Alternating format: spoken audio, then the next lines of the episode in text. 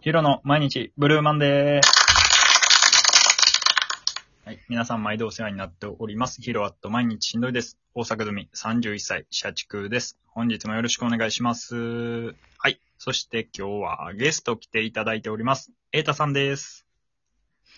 どうも、子供賞狙っていきます。子供賞を狙っていきますということで。狙っていくよ。えー、今週のテーマ見たら、これやってなったもマん。ジやっと来たかと。俺のテーマが。。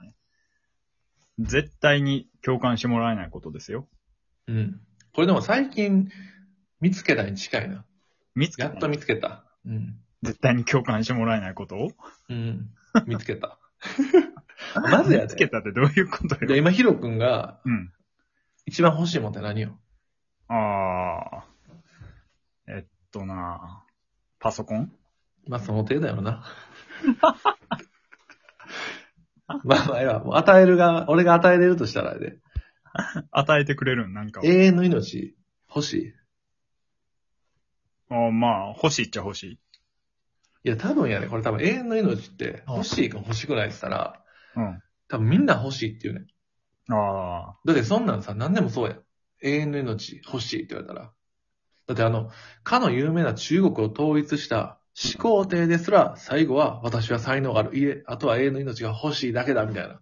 おー確なかんでに、最後は何か永遠の命を、まあ、不老不死とか、確かになんか、も求め、求める。フリーザもベジータも、それでドラゴンボール集めてたもんな。そう。それで、永遠の命が欲しい人が多い中で、俺は欲しくない理由を見つけて。欲しくない理由うん。でもこれは、うん。見つけたというか、教えてもらったに近いけど、おお。それは何か。なんか、それはね、うん、興味あるわ。ある本を読んで、うん。そう思ってんけど、うん。その本はなんと、はい。 何やねん。 100万回生きたデコーイェーイ ちょっと待って。何すん知ってる何をそんな笑ってるんか意味がわからんけど。知ってるえ ?100 万回生きた猫。多分絵本で、絵本であったりとか、結構舞台とか、ドラマ化されてんねんけど、 ?100 日後に死ぬワニやったら知ってるいや、それちょっと最近やな。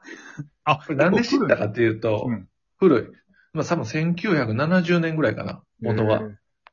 で、まず、それ、何したかというとよく子供と、やっぱ図書館行くので、絵本借りてて、うんうん。結構100万回来たね、これ多分ね、絵本自体見てみたら、多分、あ、見たことあるっていうあ、そうなん内容やと思うね。でも結構内内容は知ってるねんけど、そんな深くは知らんみたいな。うんうんうんまあまあ簡単にはね、まあネタバレもちょっと、まあ絵本やからいいかなと思うけど、うん。うん。あらすじを言うと、うん。まあ主人公の猫は、見たら、永遠の命というか、100万回生まれ変わんねん、言われたら。はいはい。死ぬねんけど、またその今までの人生を覚えてるまま次の新しい猫に転生するっていう。え、めっちゃいいやん。そう。だから、でもそれを100万回転生すんねんけど、まあ、いろんなその飼い主に飼われんねん、毎回。100万回。うんうんうん。 100万人に飼われてんけど、うんで毎回その猫は死ぬねんけど転生する。おー。その死んだ時には飼い主はみんな悲しむねんけど、猫は全然悲しくなかったっていう。まあ簡単なあらすじやねんけど。ほー。ほんで、うん。猫は最後野良猫に生まれ変わんねん。まあ飼い主今まで飼い主に飼われてたんやけど、あ野良猫になってー、100万回目。誰にも飼われてないと。そうんうう。ん。で、そうなった時に、100万回俺は生きてんってことを周りの猫たちに自慢すんね。うんうんん。俺100万回も転生してきたみたいな。うん。だったら、やっぱ周りの猫とかもすごいみたいな感じになって、みんなすごい周りが寄ってくんね。えー。やばいっすね。先輩、え ?100 万回っすかえどんな人生なんですかまあまあ、みたいな。うん。経験めちゃめちゃあるみたいな。うんまあ、そりゃそれ100万回生きてんやからも100万回な。う。うん、知らんことないんちゃうっていう。うん。でも、その中で自慢してる中、自慢してみんなが興味示してる中で一匹だけ興味を示してない猫がおって、それが白い猫やねんけど。白い猫。うん。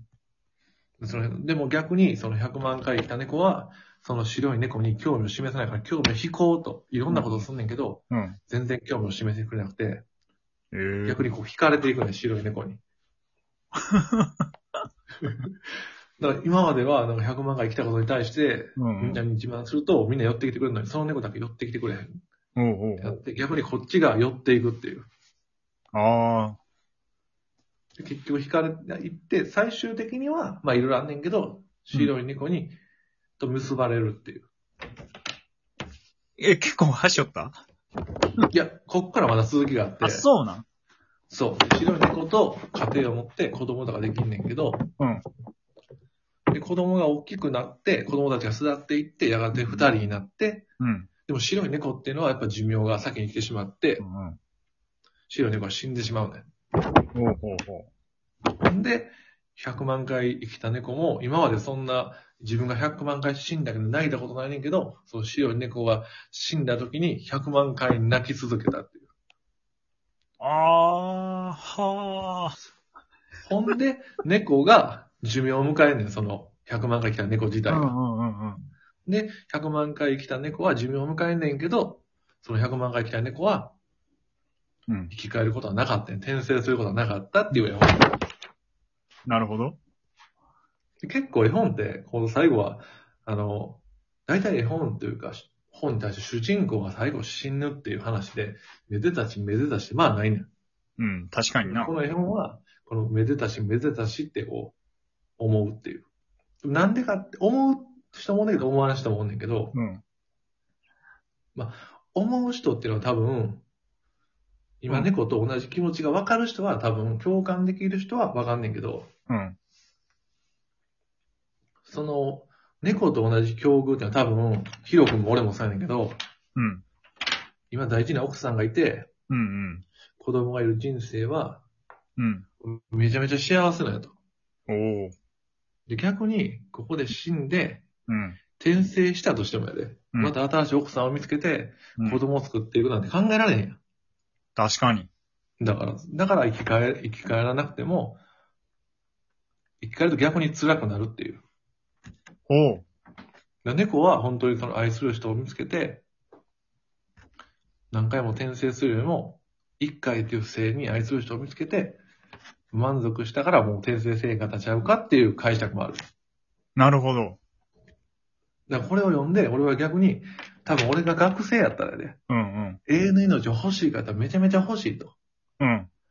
なんならそんなん、またその、結婚もしてないから結婚して子供できて、また転生したらまたもっといい人見つけて結婚して子供作ったらええやんっていう考えになると思うね、ん。でも、今みたいに、この猫みたいに家族を持って子供ができて、同じ境界に立った時に、果たして転生して、したいかって言ったら、転生したところで、うん。またその結婚して子供できるかって考えられへんのよ。せやな。だから、俺がこの絶対誰からも共あの共感されないっていう本ですは、 子供やったら多分共感されへんねん。子供賞だけに。なるほど。でも、同じ環境の人には共感されるっていう。なるほど。だから、俺が、ついてこれてるこれ。これ多分ついてこれてないね。いや、あれ、お前多分相手下手くそだから、いやある意味お前にも共感されてないなと思ったわ。わかったわかった。あのー子供相手には、子供とか、その、なんやろ愛する大切な人を持たない人間には絶対共感してもらえない。でも、今の立場やったら、すごい共感してもらえる。そのそう。だから、俺は見つけたよ。絶対共感してもらえないことっていうのは、子供賞だけに子供には共感してもらえないことを見つけたよ。子供上だけにね。だから、うん子供が選ぶからね、このトークを。そう。だから俺は、あ子供賞を選ばれるのに共感されない、これやと思って。だからあの、 ツイッターで、ツイッターでさ、子供のおすすめトークみたいな感じで選ばれるけど、多分ね、僕は子供だからこの話は共感できなかったよみたいな感じでね、つぶやきながら多な分るほどツイートあげるんやろうね。これを。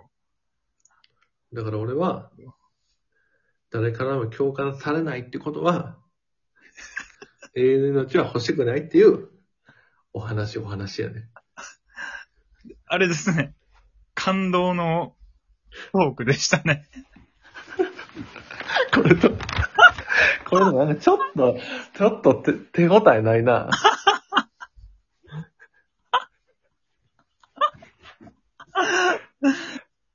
やっぱね、いやでも、いいと思うよ。この、なんやろ、100万回生きた猫のストーリーは。めっちゃだって、これ染みるもん。 心に。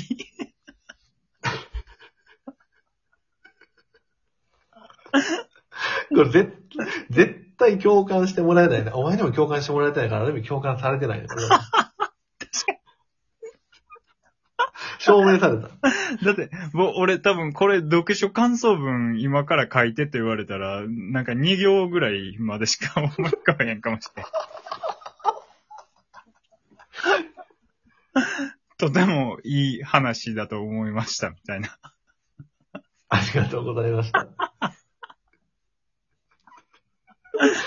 白い猫はメスやったんちなみに。うん、メス。あ、そうなんや。だから100万回来たそれが奥のそれが、なるほど。うんそれが奥さんになるから。ああ。もうそこ、そこだけ、ちょっとね、謎やったわ。謎解きやったわ。